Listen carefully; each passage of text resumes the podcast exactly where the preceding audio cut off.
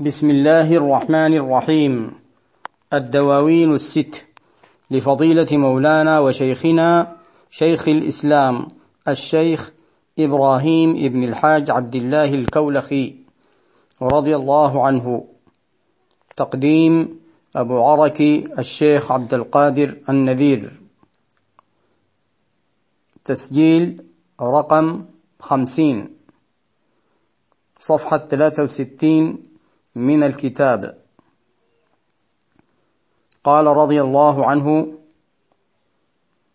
رقيت ذر العرفان جبت المفاوزا إلى الحضرة العليا وللفيض حائزا. بحب رسول الله أحمد سيدي وصرت إلى المحبوب نلت الجوائزا فإن دهش الأقطاب في كل مشهد بمشهد عين الذات حزت المراكزا وأطوي لمن قد حبني كل مهمه إلا الحضرة العليا ولو كنت رامزا. وصان إلهي نفسي الدهر لا أرى. أميل إلى ما ليس في الشرع جائزا. بيمن رسول الله حبي ومرشدي. بسردي له الأمداح قد صرت فائزا. عليه صلاة الله ثم سلامه. بها انهزم الأعداء ومن سا وبارزا. عليه صلاة الله ثم سلامه. تصيب بها من ضامني والمبارزا عليه صلاة الله ثم سلامه.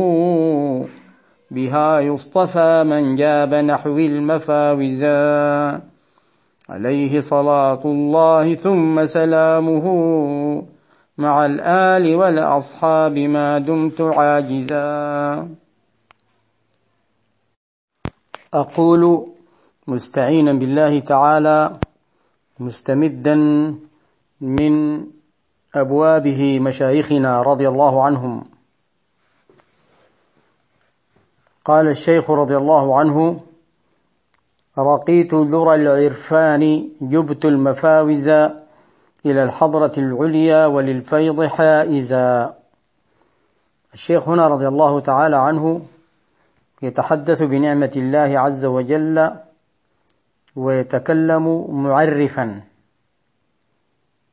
وكل ذلك بإذن طبعا في إحدى قصائده بعد أن تحدث بنعمة الله عز وجل عليه قال وما قلت هذا دون إذن. وما قلت هذا دون إذن. وفي إحدى القصائد أيضا عندما قال وقد فقت في العرفان من كان يعرف عقب ذلك بقوله ترى ذاك شطحا أو تراه تحدثا بنعمائه أم ذاك منه تعرف فمن شاء ذا أو ذاك سيان إنما مرادي ثنى البحر الذي منه أغرف. فقال ترى ذاك شطحا. يقول هذا شطح بعض الناس يقول شطح الشيخ. أو تراه تحدثا بنعمة الله عز وجل. يجوز. أو تراه تعرفا إلى الخلق حتى يعرف الشيخ رضي الله تعالى عنه ويستفاد منه. فمن شاء ذا أو ذاك سيان. كل ذلك سيان عندي. فأنا, قا فأنا مرادي قال ثناء البحر الذي منه أغرف. أريد أن أمدح وأثني على البحر الذي منه أغرف وهو بحر سيدنا المصطفى صلى الله عليه وعلى آله وصحبه وسلم. ولذلك قال رقيت ذرى العرفان أي اعتليت ذرى. الذرى جمع ذروة أو ذروة يجوز بالضم وبالكسر وهي أعلى الشيء. يعني أعلى شيء في المعرفة رقيت إليه واعتليته بفضل الله عز وجل. جبت المفاوز جبت المفاوز أي قطعت المفاوز جمع مفازة. وهي الصحراء الواسعة. وكل ذلك طبعا معنوي. إلى الحضرة إلى حضرة الحق سبحانه وتعالى وشهودها ومعرفتها حسب مصطلحات القوم. إلى الحضرة العليا وللفيض حائزا. وقد حزت الفيض النازل من الله سبحانه وتعالى إلى رسوله صلى الله عليه وعلى آله وصحبه وسلم إلى الشيخ ثم أتاني هذا الفيض. فمنه أتاني العلم والرشد والهدى. قال بحب رسول الله. سبحان الله. دائما ويعلل أن كل شيء ناله هو بحب سيدنا رسول الله صلى الله عليه وسلم أحمد سيدي وصرت إلى المحبوب ذهبت إلى المحبوب نلت الجوائز منه. صلى الله عليه وعلى آله وصحبه وسلم. فاندهش الأقطاب في كل مشهد بمشهد عين الذات حزت المراكز. فاندهش الأقطاب والأقطاب جمع قطب وهو أيضا مصطلح لمقام من المقامات عند السادة الصوفية رضوان الله تعالى عليهم بل عند كثير من العلماء ويتنوع الأقطاب. أقطاب موزعون وقطب فرد. فاندهشوا بما رأوه وبما شهدوه وبما عندهم من مشاهد قال بالنسبة لي بمشهد عين الذات حزت المراكز. عين الذات اللي هو النبي صلى الله عليه وعلى آله وصحبه وسلم العين التي تنبع منها المعارف والعين التي تفيض فيها إمداد الله سبحانه وتعالى ومنه إلى الخلق بمشهده حزت المراكز كلها ليس مركزا واحدا وليس مشهدا واحدا لأن مشهد النبي صلى الله عليه وسلم يجمع المشاهد كلها ومركزه يجمع المراكز كذلك كلها. ثم قال رضي الله عنه وأطوي لمن قد حبني كل مهمه إلى الحضرة العليا. وأطوي بإشاراتي وبكلامي الذي أقوله لمن قد حبني الذي أحبني أطوي له كل مهمه. وهذا إذن طبعا من الحضرة. الإذن من الحضر الحضرة جاءه فهو صاحب الفيضة وحامل لواء التربية رضي الله تعالى عنه الذي أذن فيها في تربية الخلق آه، من حضرة خاتم الأولياء وحضرة خاتم الأنبياء ومن حضرة الحق سبحانه وتعالى. أطوي لمن قد حبني كل مهمه أي كل مفازة مقفرة. بعيدة. بمعنى المسافات البعيدة المعنوية أطويها له طيا. وهناك قال الشيخ رضي الله تعالى عنه طويت وسهلت الطريق إلى الحق لكل مريد الوصل للحق. بالحق. ولو كنت رامزا ولو بالرمز. واللبيب بالإشارة يفهم حبه.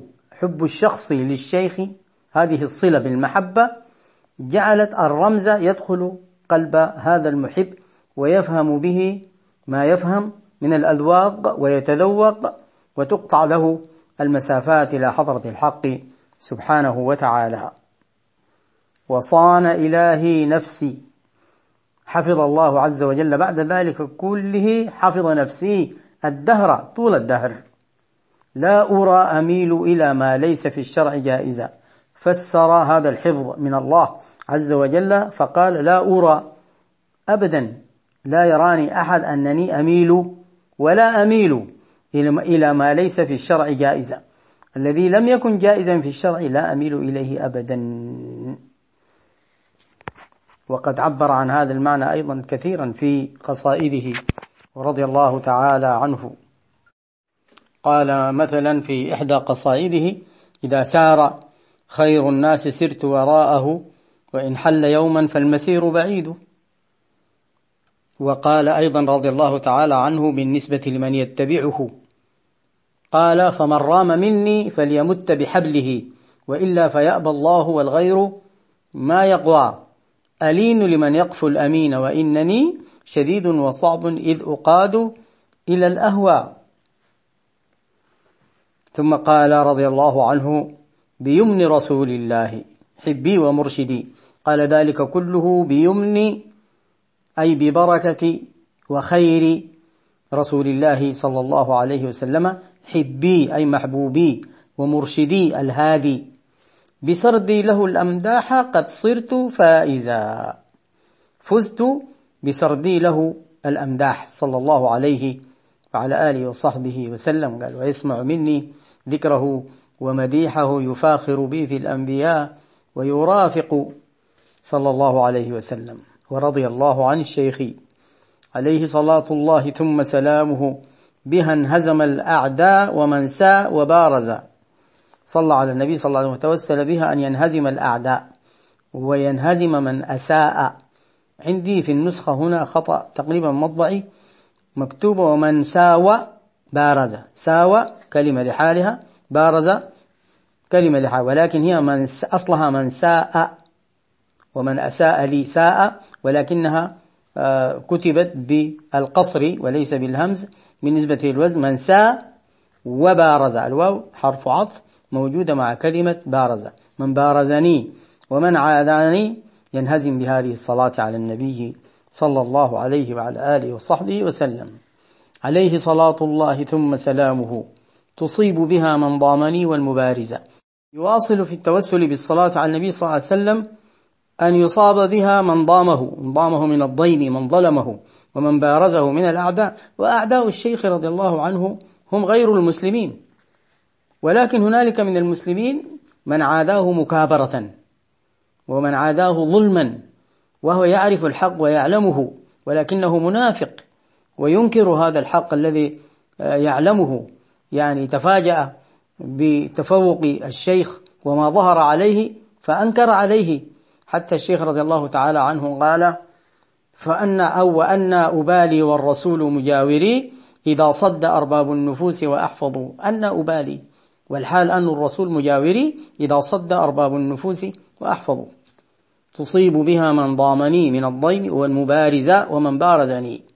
عليه صلاة الله ثم سلامه بها يصطفى من جاب نحو المفاوز بها يصطفى أي يختار من جاب أي من قطع نحو المفاوز آه، جمع مفازة سواء كانت مفاوز حسية ذهب إليه آه، سفرا أو كانت معنوية كذلك قطعها معنى آه، في رسالة من رسائل الشيخ رضي الله تعالى عنه رد على بعض أصحابه وهو راض عنه في رده فقال قال له ألقيت عليك رداء ردائي المعنوي.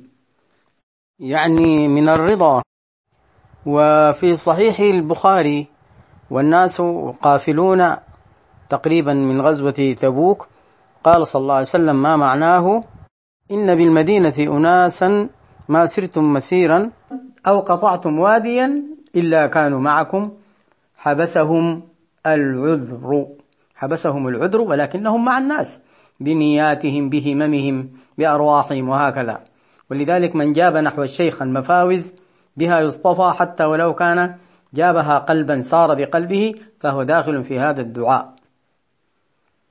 والشيخ رضي الله تعالى عنه هناك يقول في إحدى قصائده حصنت بذكر المصطفى النفس ثم من؟ تفرع مني في نوى وفراشي. حصنت به نفسي وحصنت كذلك من تفرع مني في نوى أي في بعد وفراش كناية عن القرب من كان بعيدا أو قريبا. حصنته بذكر سيدنا المصطفى صلى الله عليه وعلى آله وسلم حصنت به حزبي وأهل مودتي وكل فتى يأتي لنا ويماشي. ثم قال عليه صلاة الله ثم سلامه مع الآل والأصحاب. ما دمت عاجزا. مدة دوام أني عاجز. والخلق كلهم في مقابل المولى عز وجل وقدرته وعطائه وأنه صاحب الحول والقوة كلهم عاجزون. إذا هي صلاة دائمة. والله أعلم ونواصل إن شاء الله تعالى.